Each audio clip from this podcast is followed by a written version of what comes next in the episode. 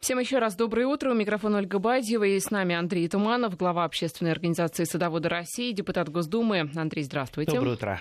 Пришла на этой неделе новость о том, что в преддверии дачного сезона половина семян, которые продаются вот в пакетиках, я думаю, все вы их видели, они а, как выяснилось, нарушением закона выставлены на продажу, то есть э, там нарушения совершенно разные.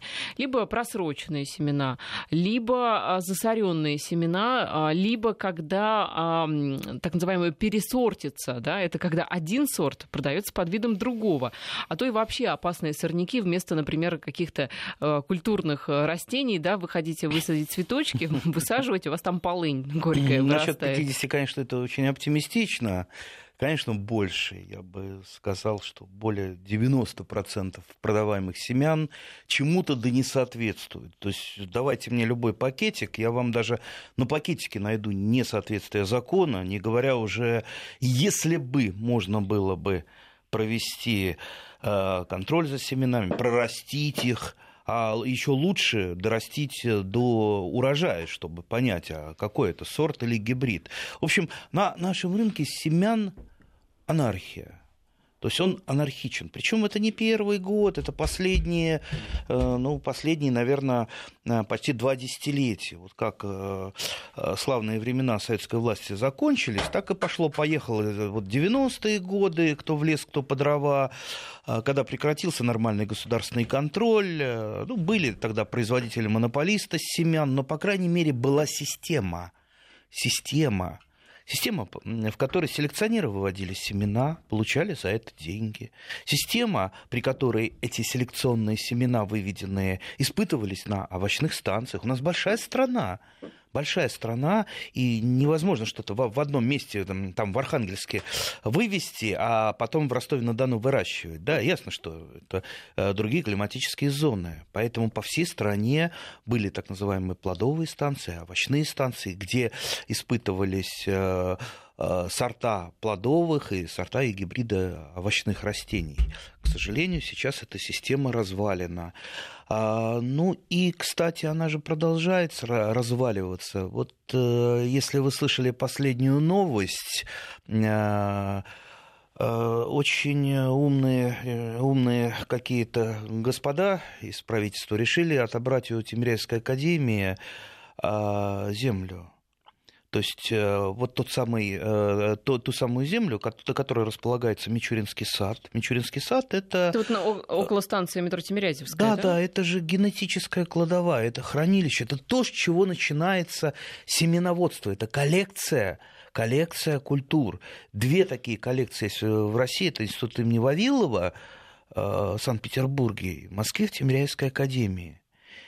И комиссия решила, что земли Тимиряйской академии используются неэффективно. И давайте-ка мы их попилим под застройку, построим еще один квартал, и будет э, кому-то, какой-то девелоперской фирме очень хорошо. И это будет хорошо. А, извините, вот последнее, на чем сейчас держится российское семеноводство, э, будет уничтожено. Поэтому вот э, я сейчас да и не я только, ну, практически все, с кем я не, я не разговаривал, люди, которые в теме, хотят встать на защиту э, Мичуринского сада и земель Тимиряевской академии, потому что перенести сад на другую землю нельзя. Нельзя перенести. А там что-то хотят застроить, как какие-то ну, конечно, да, дома конечно. какие-то? Ну, смотрите, да? это же почти центр Москвы, а там опытные поля.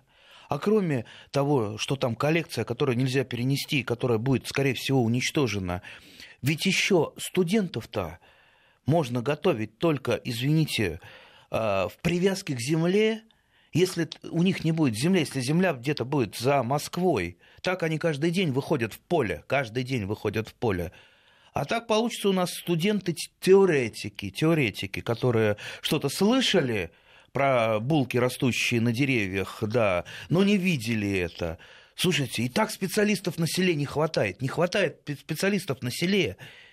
И, в общем-то, даже те, которые, которых сейчас готовят, в общем-то, трудно, трудно на село привлечь. Потому что очень много, извините, вот, девушек очень много почему-то. А, сельхозакадемия? Да, в сельхозакадемии. Но, а девушки Знаете, мне кажется, сейчас в любом вузе большинство девушек, ну, кроме там физмата, кроме Бауманки. Ну, возможно, куда мальчики деваются, непонятно. Это большая действительно да. загадка, где, а где учатся мальчики? Вроде да, они но... не служат и не учатся. Ну, вот а девушек как-то вот в поле куда-то загонять тоже не очень хорошо. Там в коровнике, вот там зоотехнологии, зоо Э, факультет. Э, поэтому, конечно, хотел, хотелось, не хотелось бы разрушать вот это последнее. Да, оно, может быть, не очень эффективно работает. Но, понимаете, вот, вот идиотизм всей ситуации. Если это не очень эффективно работает, это надо разрушить совсем. Вместо того, чтобы исправить, а? Вместо того, чтобы исправить, придать эффективности, дать денег, черт побери. Ой, я, честно, я, честно говоря, не знаю, но надо просто подниматься против э, вот таких вот эм, не очень умных решений и не давать рушить окончательно э, сельское хозяйство у нас в стране. Да, я согласна, но вы же понимаете, что э, очень часто у нас принимаются решения, когда можно получить что-то здесь и сейчас. А решение в долгую, на перспективу, ведь это действительно работа на перспективу, и те же студенты, да, и, и та же селекционная работа вот. не очень хотят, может быть, не очень умеют. Вот так тех, тех людей, которые живут сегодняшним днем и сегодняшней выгодой, надо выметать из руководящих органов страны, извините, поганой метлой.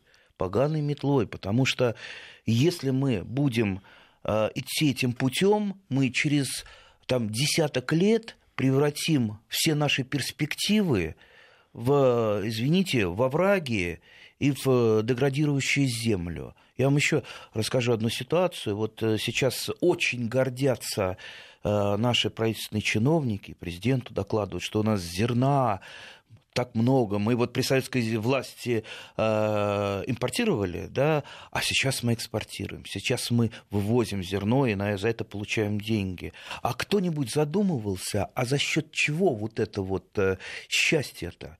Дело в том, что у нас в стране нет э, системы э, контроля за землей, контроля за плодородным слоем.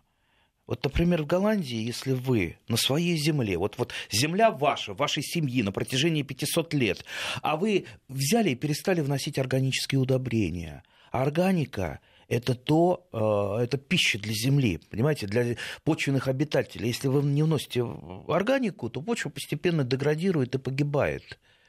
Так вот, все вот эти урожаи, они за счет ограбления почвы, потому что органики по нашей стране вносятся максимум 5% от требуемого.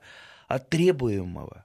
Собираются урожаи, почва уничтожается, то есть вот этот почный слой формировался на протяжении тысячелетий. И сейчас там за десяток другой лет вот эти крупные, крупные агрохолдинги, которые там пять лет похозяйствовали, выжили землю в чистую отправили зерно за границу, получили деньги, получили благодарность от правительства, какие вы молодцы, и бросили. Я не и понимаю, перешли а на в чем, другое. А в чем проблема внести перед очередной да, посадкой те же а органические зачем, удобрения? А, а, а зачем с точки зрения агрохолдинга что-то делать?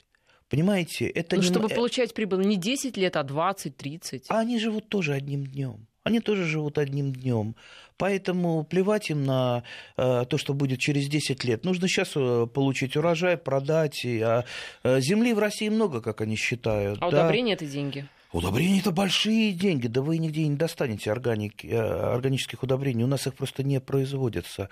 Все, что сейчас производится, это некая переработка торфа, но это не есть удобрение. Пере... Вот переработанный торф, он может быть улучшителем почвы. Э, он может быть хорошей мульчей, он может входить в какие-то э, смеси почвенные, на которых что-то выращивается, но его вносить в качестве органического удобрения это нельзя, потому что это не органическое удобрение. А органика это в чистом виде химия? То есть химическая промышленность, что? органические удобрения? Органика это, скажем так, это нет. Почему же химия-то? А, ну, то есть вот как получают, например, как? Э, в некоторых странах, больших, крупных, не будем их называть, цивилизованных в этом отношении. Вот смотрите, вот вы, значит, картошечку почистили, да? Куда очистки дели? Ну, Ну, я знаю, что очистки правильно девать в компост.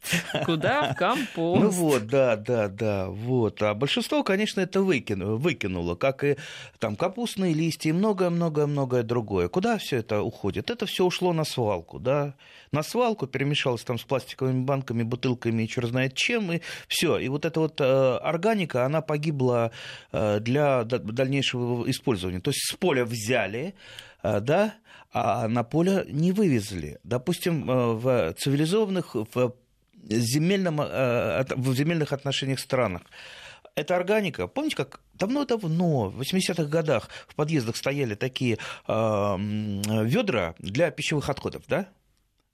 Не помните, Нет, да? я, ясно, я, я ясно. помню, ну, я думаю, ну, думаю, люди постарше помнят. А, но это уходило чаще всего в свинарники. Но вот, например, раздельный сбор мусора, где вся органика уходит в отдельный контейнер, а этот контейнер пошел потом на фабрику, где с помощью тех же красных калифорнийских червей это все перерабатывается в вермикомпост, то есть в, в лучшее удобрение, которое только можно придумать, органическое, это удобрение потом фасуется, вывозится на поля, либо продается. Но, по крайней мере, оно возвращается в оборот, а не уходит на помойку. Вот. Вот а можно ведь чего те начать. же самые а, микроэлементы да, получить, а, ну, грубо говоря, там, с помощью химической промышленности внести их так, в по, почву? по поводу микроэлементов э, не путайте. Мы вносим прежде всего макроэлементы. Макроэлементы. Да, макроэлементы это азот, фосфор и калий. С помощью химических, да, конечно, безусловно, но это скорее скорая помощь. Это для растения. Вот чтобы растение не голодало, чтобы у него были эти элементы. Ну и микроэлементы тоже, если нужно. Микроэлементы это там бор, э, марганец, железо, ну много-много много чего. Но вот смотрите, если э, вы вносите только исключительно минеральное удобрение, да, ничего в этом страшного нет. И не надо думать, что азот, который находится в карбамиде или мочевине, это какой-то вот другой азот. Я, вот у меня по химии тройка была с натяжкой в школе, поэтому я, может быть, не очень хорошо разбираюсь, но если у нас вот наши радиослушатели там, скажут, чем азот отличается э, тот, который в навозе, от того, который в карбамиде. Ну, ну даже я понимаю, что ничем. Формула-то одна, да? Поэтому, в принципе, для растений все равно, какой азот, но для почвы не все равно. Что такое почва? Вы когда-нибудь задумались, вы когда-нибудь в микроскоп смотрели на маленький-маленький э, комочек почвы с маковое зернышко? Дело в том, что почва – это ну, большой-большой такой зоопарк, где масса разных бактерий, грибов, жучков, паучков, микроорганизмов. Вот э, огромный зоопарк. Этому зоопарку кушать что-то надо. Он же э, зоопарк-то не будет кушать э, минеральное удобрение. Это растения кушают. А для того, чтобы почва жила, для того, чтобы она была живой, ее же надо кормить, вносить именно ту самую органику, о которой мы говорили, которая в процессе вот этой жизни этого почвенного сообщества будет минерализовываться, будет э, там, э, делиться на вот эти вот на ну, нужные макроэлементы, которые будут доступны уже потом растению. Но почва должна жить. Понимаете, богатство нашей страны сейчас не в нефти и газе, а именно в той пашне, в той почве, которая сейчас деградируется, то сейчас мы делаем самое страшное. Мы грабим своих потомков, которые нас потом будут вспоминать всяческими нехорошими словами. Поэтому, безусловно, если мы хотим, чтобы наша страна развивалась, чтобы она э, чтобы продовольственная безопасность стояла, что называется, крепко, мы должны э, заботиться о почве. К сожалению, вот иного нет. Ну, понимаете, ведь по сути все, что мы говорим, оно адресовано туда, наверх, да, каким-то высоким чинам. Но когда речь заходит о каких-то э, вещах, которые зависят исключительно там, от власти на разных уровнях, э, всегда возникает вопрос, а что я, конкретный человек, конкретный гражданин, могу сделать для этого, да, потому что, ну, мы, к сожалению, не можем изменить то, что не можем изменить. А что каждый из нас может сделать? Не, ну мы можем изменить своим отношением. Вот я там пытаюсь бороться. Ну, ясно, что там иногда как с ветряными мельницами, но иногда это получается. Ну и по поводу себя, вот та же самая, знаете, вот культура жизни, вот даже культура жизни на дачном участке, на ваших шестисотках. Вот смотрите, что сейчас, сейчас начнет происходить. Весна, приезжают там веселые люди, впервые вырвались на дачу, что они начинают делать? Первым делом наводить порядок. Нагребли листья, всякого мусора, законопатили это в бочки и подожгли. И пошло, поехало. Я, знаете, иногда вот при, приезжаю на дачу, глаза режет от дыма, вот весной и поздней осенью, э, которые э, мои соседи, э, что называется, развели эту дымовуху.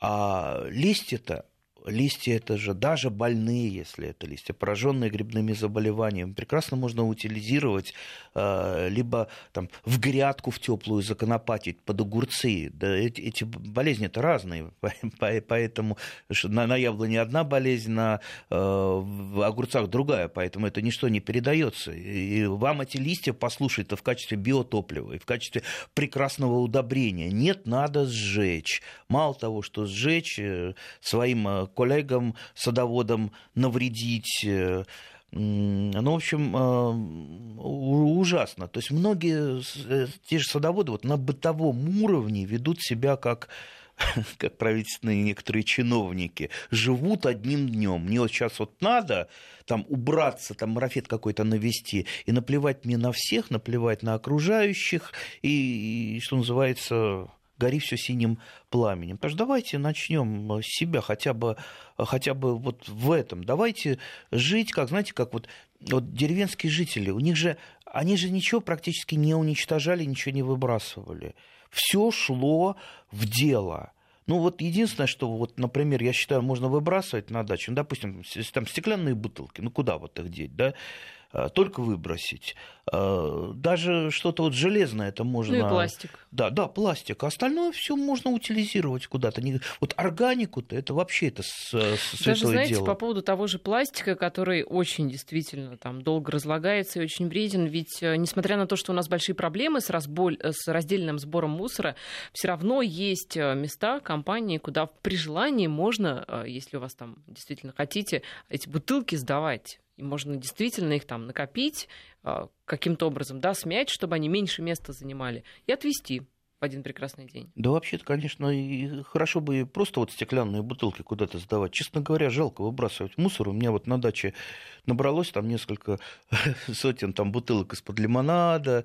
Вот, вот куда их девать? Вот просто выбрасывать. Честно говоря, жалко. Но они стоят там, никому не мешают. Там иногда их использую. Особенно вот эти завинчивающиеся крышками для э, сок, чтобы консервировать. Томатный сок, яблочный сок. Видите, вот иногда все-таки пригождаются такие вещи. Ну, а пластик, э, кстати, и пластик можно попытаться использовать. Э, очень много...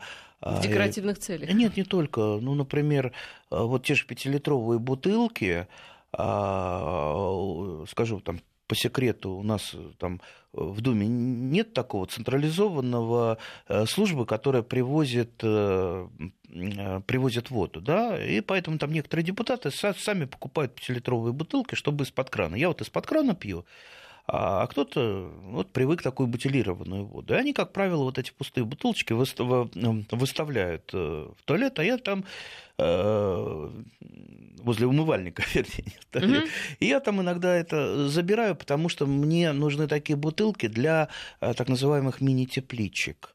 А вот смотрите, я очень рано высаживаю томаты в теплицу. Теплица необогреваемая, необогреваемая. А, вот, например, я, допустим, могу где-то даже в середине апреля, если погода позволяет, высадить их туда. Но при этом э, я делаю так называемую двойную защиту. Кроме теплицы, я еще беру вот эту вот бутылочку, вырезаю у нее дно, и можно сверху на э, рассадку мою поставить. И получается там тепличка в тепличке. Самое это главное нам, чтобы растение не замерзло, чтобы не было отрицательной температуры, потому что плюс 3 э, помидорная рассада выдержит, а минус 1 она уже не выдержит 100%.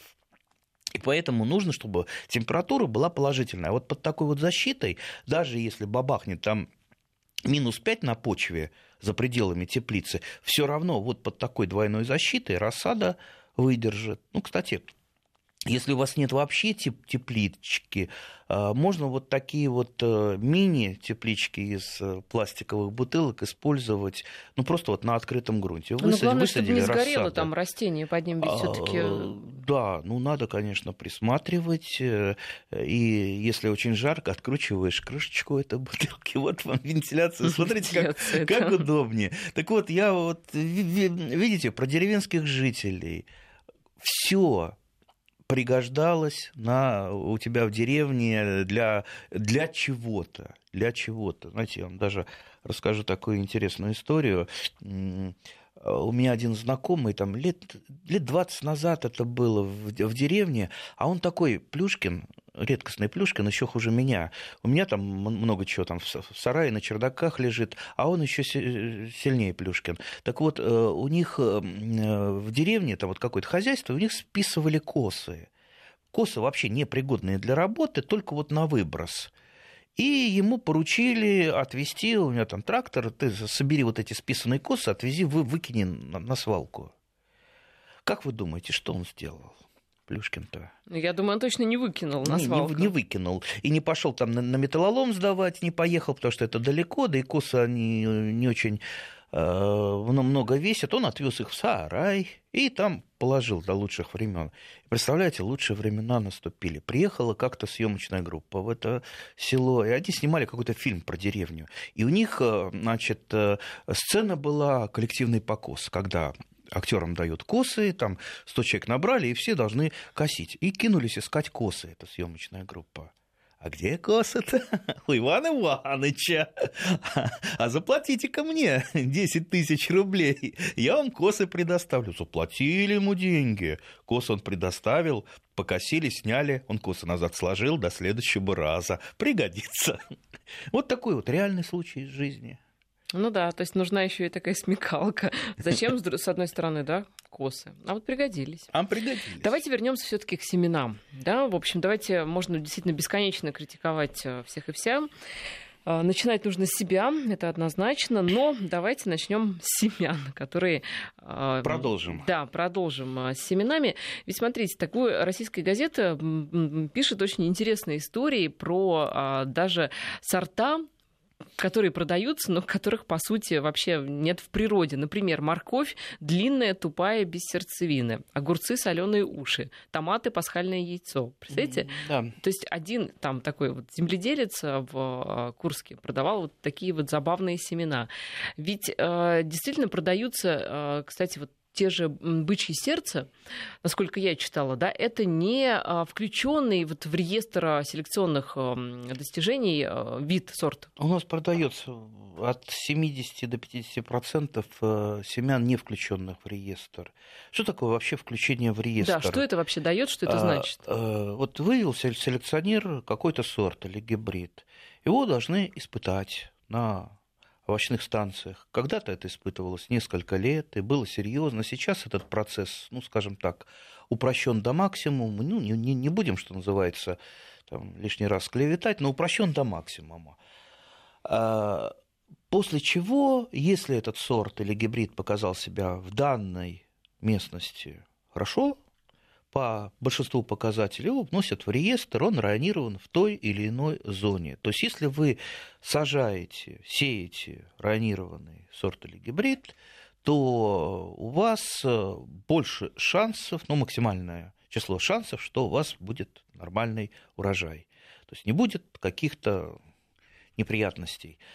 Вот, это я так максимально упрощаю, по ненаучному э, рассказываю, чтобы понятнее было. Но, значит, закон о семеноводстве нынешний, тот, который э, все считают плохим крайне, и никто его не, не соблюдает, то есть вот абсолютно несоблюдаемый закон. Это как э, круче него только 66-й закон о дачниках, где вообще ничего не соблюдается. А, так вот, там есть такая строчечка, что в магазинах можно продавать только районированные семена. Идите в любой магазин, и, пожалуйста, вот вам нарушение закона там, от 50 до 70 процентов. Ничего. Ничего в этом, может быть, плохого и нет. Как говорят представители семеноводческих компаний, да, вот наша система э, безнадежно устарела, а мы, значит, вот новые сорта, которые там не хочется пускать по бюрократической вот этой вот э, э, дорожки, поэтому мы быстро и эффективно доводим их до потребителя. А, ну, у представителей регулирующих органов э, другое мнение. Ну, сейчас мы о нем да, после перерыва, после, да, после, после новостей расскажем. После коротких новостей продолжим. В студии у нас Андрей Туманов, глава общественной организации «Садоводы России» э, и депутат Госдумы. Итак, вот мы закончили по поводу а, реестра, так называемого, да, а, семян, а, куда там какие-то селекционных достижений, куда какие-то семена попали, какие-то нет, и э, можно ли, нужно ли, да, покупать семя, семена, которые не да. в этом реестре, опасно, может быть, это или нет? Ну, я считаю, что, конечно, не опасно, и у человека должен быть выбор. Для этого, наверное, вот в том самом законе о семеноводстве, который идет Э, следом э, на смену этому не очень хорошему закону, устаревшему, может быть, будет э, такая инновация, что обязательно на пакетиках нужно будет писать, что районировано и где районировано. И если этот сорт или гибрид не внесен в госреестр, так крупно и написать для людей, что данный сорт не внесен в госреестр. Пожалуйста, выбирайте. Кому-то нравится, кому-то, да, нравится бычье сердце. Знаете, народный сорт. Все, что с пипочкой, э, то, значит, обязательно бычье сердце. Посмотрите, их уже вот сейчас продается там, там два десятка. А как так а, получилось, что, в общем, очень популярный сорт не включен в госреестр? Ну, это народный сорт. Что значит народный сорт? Ну, тот, знаете, вот когда, когда не было а, так ну, дефицит, дефицит с семенами был, да, люди просто пересе, пересеивали там, свои семена, менялись друг с дружкой там, по почте, э, посылали. И вот, вот как раз это один из таких самых любимых э, обменных сортов бычье сердце, э, мясистые, вкусные. Ну и вот характерно у них вот эта вот пипочка там похожа немножечко на сердце. А вообще есть большая-большая э, группа. Нет, народный, я просто думала, вы имеете в виду, он каким-то образом выведен народом, не, да, вот, нет, вот, не э, селекционерами. Что-то, что-то выведено и в народе есть такое. Что-то, например, это просто пересев каких-то полюбивш, полюбившихся сортов по типу, подходящих под вот то самое описание, о котором я говорю. Понимаете, есть такая целая группа биштексные томаты, биштексные те, которые такие крупные, мясистые, вкусные, которые берешь так, кусаешь и... А, так вот, вот они тоже подходят, большинство этих томатов как раз под описание бычьего сердца. И вот под бычьим сердцем что угодно могут вам либо прислать, либо положить э, в пакетик с томатами. Но нет такого вот... А сорт все таки это строго определенное а, нечто, то есть там должно такого-то размера быть, с такими-то там характеристиками, столько-то витамина, витамина С, столько-то витамина А и, и, и, и прочее, прочее. Поэтому вот, э, вот это вот то, что с любительскими сортами, кто в лес, кто по дрова, мне не очень нравится. Они могут быть и красивыми, и вкусными. Я, кстати, э, периодически испытываю. Мне много присылают любительских сортов. Я их периодически испытываю.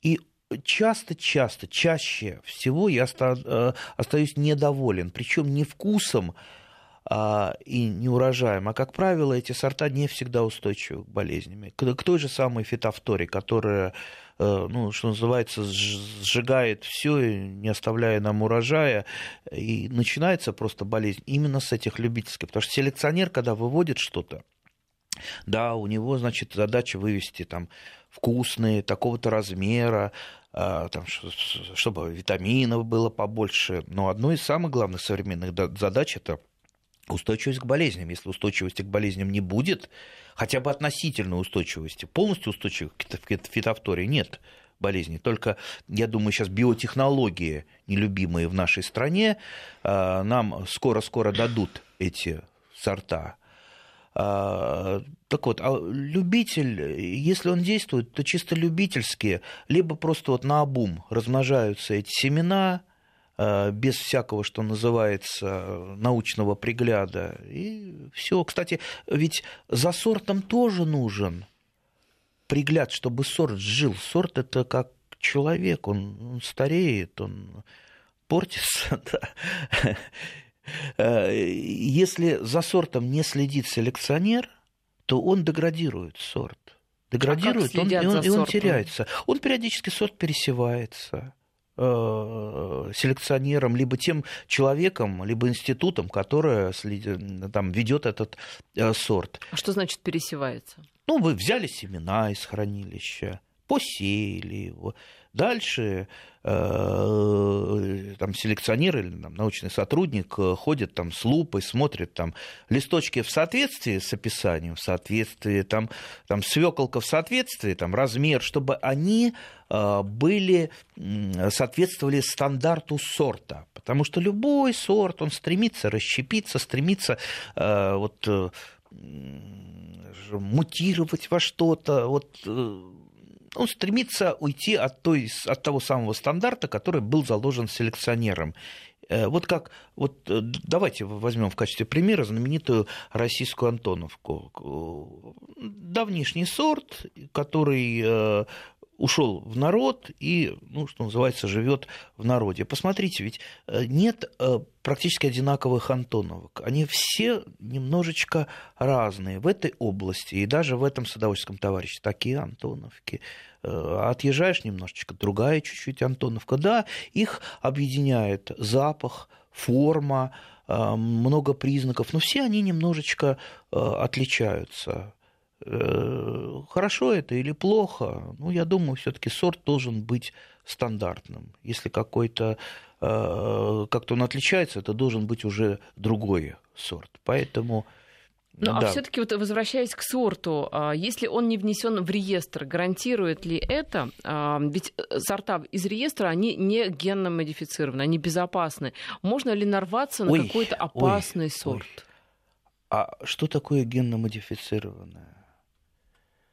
Что значит это опасно?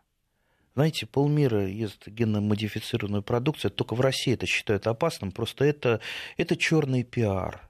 Абсолютно это не опасно. У нас этого нет. Но это абсолютно безопасно. Какая разница, как получен сорт или гибрид? С помощью, с помощью генных э, технологий быстро, либо с помощью обычной селекции очень долго – я вот э, хочу сказать тем, кто очень боится, вы просто почитайте про это, чтобы не слушать э, тех самых мракобесов, которые э, отрабатывают какие-то деньги, не пуская биотехнологии в России. Знаете, То есть вы не имеете ничего против генно-модифицированных а продуктов? У нас сто процентов инсулина продается, сделанные генно-модифицированными бактериями. Да? Если вы этого боитесь, давайте мы это запретим. А? И, и тогда у нас сотни тысяч людей умрут. Понимаете, биотехнология это будущее страны. И вот то запугивание, которое сейчас идет, я вот еще раз хочу сказать, вы просто вот, дорогие друзья, если кто-то что-то боится, вы не верьте на слова э, тем, кто об этом, э, ну, что называется, с пены у рта рассказывает э, всякие байки. Просто почитайте об этом в интернете, почитайте. Желательно э, почитать просто внимательно. у специалистов, и а специалистов, в специалистов, именно э, ученых не мракобесов там с тремя классами образования, которые говорят, что у вас от чего-то хвост вырастет а именно ученых. И вы тогда хотя бы поймете. Я не говорю, примите, там, будете за это, будете это пропагандировать или кушать. Мне тоже больше нравится именно дачное. Дачное, то, что выращивается у вас своими руками на даче – но это не значит, что все остальное заведомо это вообще яд и отрава. Видите, вот даже, даже вы это сразу, о, это же такое страшное. Я не говорила, я не врач, я не говорила, что это страшное, и я так понимаю, что ни, ни вы, ни я не врачи, поэтому мы авторитетно ничего заявлять не будем о том, что это хорошо, мы ничего о том, не заявляем, что, мы о том, ничего что не заявляем, плохо. Да. Мы просто я предлагаем... Думаю, что это, да, разговор для врачей. Вопрос мой был, да, э, да. опасный или нет, там, с вашей точки зрения, опять же, по вашему мнению, мнению, вот такие семена, и можно ли на них нарваться таким образом, покупая э, семена из этих пакетиков? Ну, это лотерея, опасно, не опасно. Вы можете какой-то вот любительский сорт нерайонированный Э, попасться вам совершенно нормальные, подходящие для нашей там, климатической зоны. Вот я приводил как-то пример. Я в прошлом году мне э, директор одной семенной компании подарил семена помидор, целый набор. Счастье какое, да? Я их посеял, они мне не взошли. Я их пересеял, они у меня опять не взошли. Я, я ему позвонил, высказал все, что я о его семенной фирме Э, думаю, ведь это же подарочные семена. Что ж ты продаешь-то тогда, если ты даришь э, такие негодные семена? Он говорит, что ты вот неправильно сеял, наверное. Слушайте, как-то я вот 40 лет до этого правильно сеял, а тут вот неправильно, да. Ну, в общем, мне делать нечего было, у меня семян не было, я полез э, достал старые английские семена, которые пять лет назад были просроченные. Там пять лет назад даже больше встречался там, с главой семена, э, английской семеноводческой фирмы. Ну, кое-что осталось а, сувенирного. Посеял они сто процентов зашли. И вот они у меня в этой теплице, они меня, в моей теплице все это лето радовали. Так получилось, что вот они как раз подошли. Могли не подойти, могли оказаться, допустим, поздними, все-таки э, слишком поздними, потому что для нашей зоны, ну вот совсем уж поздние, которые там, там допустим, для теплой какой-то страны подойдут, они э, просто не успеют, не наберут сумму положительных температур, не успеют их фитофтора у, у кокоша, что называется, раньше, прежде чем они отдадут основной урожай. Поэтому это лотерея. Вот еще раз, можно, конечно, сажать, безусловно, и я сам иногда, частенько, вернее, сажаю, не районированное, но пусть не районированное для вас будет, как, знаете, вот а, что-то вот испытать. Не надо всю, всю грядку там засаживать морковью какой-то там тупой с хвостиком, да, или хвостик, э, там беленький хвостик, розовые щечки, ну и так далее. Э, пожалуйста, вот прекрасная там Нанская, замечательная. Или вот как в прошлом году я долго искал, э, почему-то не было нигде парижская каратель. Такая, такая вкусная, такая сладкая. Достал все таки посел. Доволен, буду сеять опять. Ну, а хотите что-то вот по, поиграть в сортоиспытателя, попробовать какие-то интересные сорта, пожалуйста. Самое главное, вот э, не покупайте ничего в интернете по всяким картинкам у неизвестных каких-то любителей. Я вот у меня там группа садоводов есть там в, в, в интернете, почти миллионная группа, и вот там периодически такие вот э, э, любители, распространители выкладывают там красивую картинку, и, значит, имеются в продаже семена – Слушай, ты не семеновод, ты даже не знаешь, как э, это все делать, а ты выставляешь это на продажу. Подробнее сразу после новостей об этом. Андрей Туманов, глава общественной организации «Садоводы России», депутат Госдумы у нас э, в студии. Я предлагаю перейти все-таки к вопросам слушателей, потому что в преддверии сезона есть э, довольно-таки э, актуальные проблемы. Вот в частности, Андрей, нет, это Андрей к вам обращается, угу. а слушатель не подписался. Что спрашивают? Эм, подскажите, существуют ли биологические способы защиты участка и обитателей от эксодовых клещей? Может, что-то такое посадить, отпугивающее растения? Растения, потому что с репеллентами, инсектицидами все понятно, но химией не хочется пользоваться? Ну, во-первых, э, из какой зоны, э, из какой местности? Вы знаете, тоже не очень понятно, да. даже по номеру телефона сложно определить. Не могу вам сказать. Потому что если, если зараженные там, энцефалитными э, клещами территории, то я боюсь, никакими биологическими методами вы не сработаете. Прививки делаете. А, а, а например, вот давайте, для того, чтобы разобраться, что можно сделать? Надо посмотреть э, би- биологию, то есть жизнь того или иного растения, или насекомого, или животного.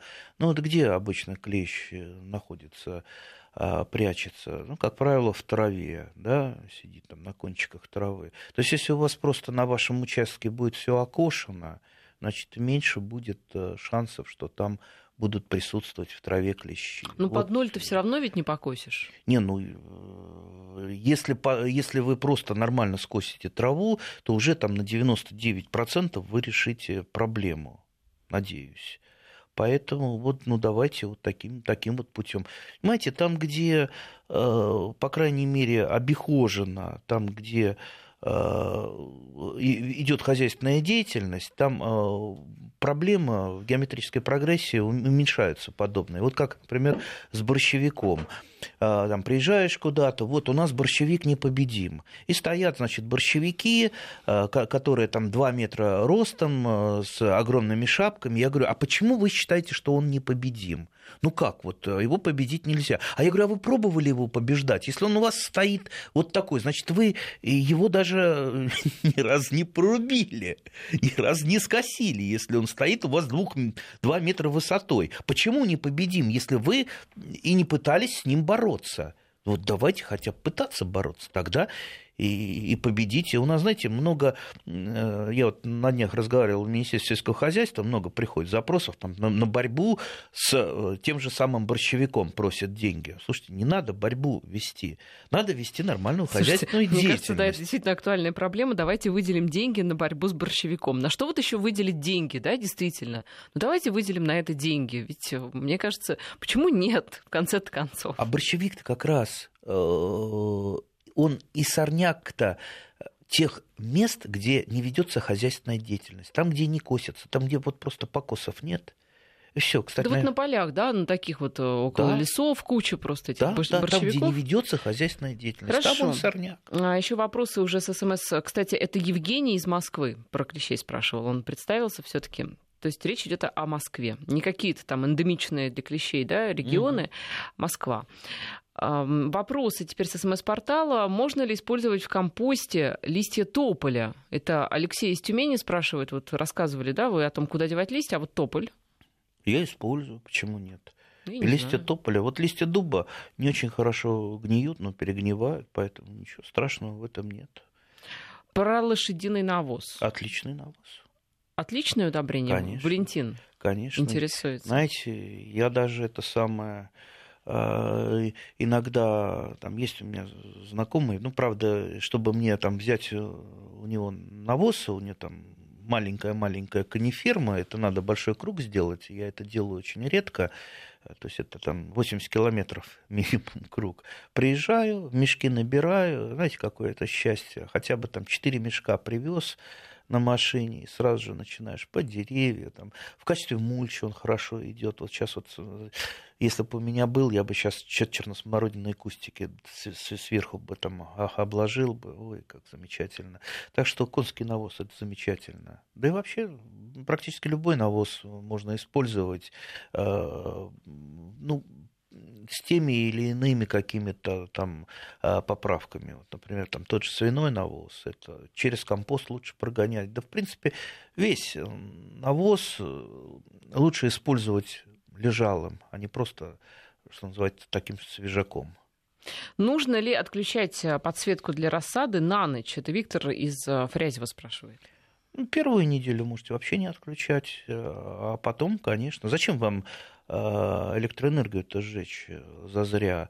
Достаточно увеличить э, день там, на 4, на 5, на 6 часов ну и плюс дополнитель, дополнительный поток света от освещения. Вы смотрите, главное, чтобы рассада не вытягивалась. У вас же э, главная эта задача не э, больше электричества пожечь. Да, не пожечь да, лампочки. Да, а чтобы рассада просто не вытягивалась. Поэтому исходите из этого.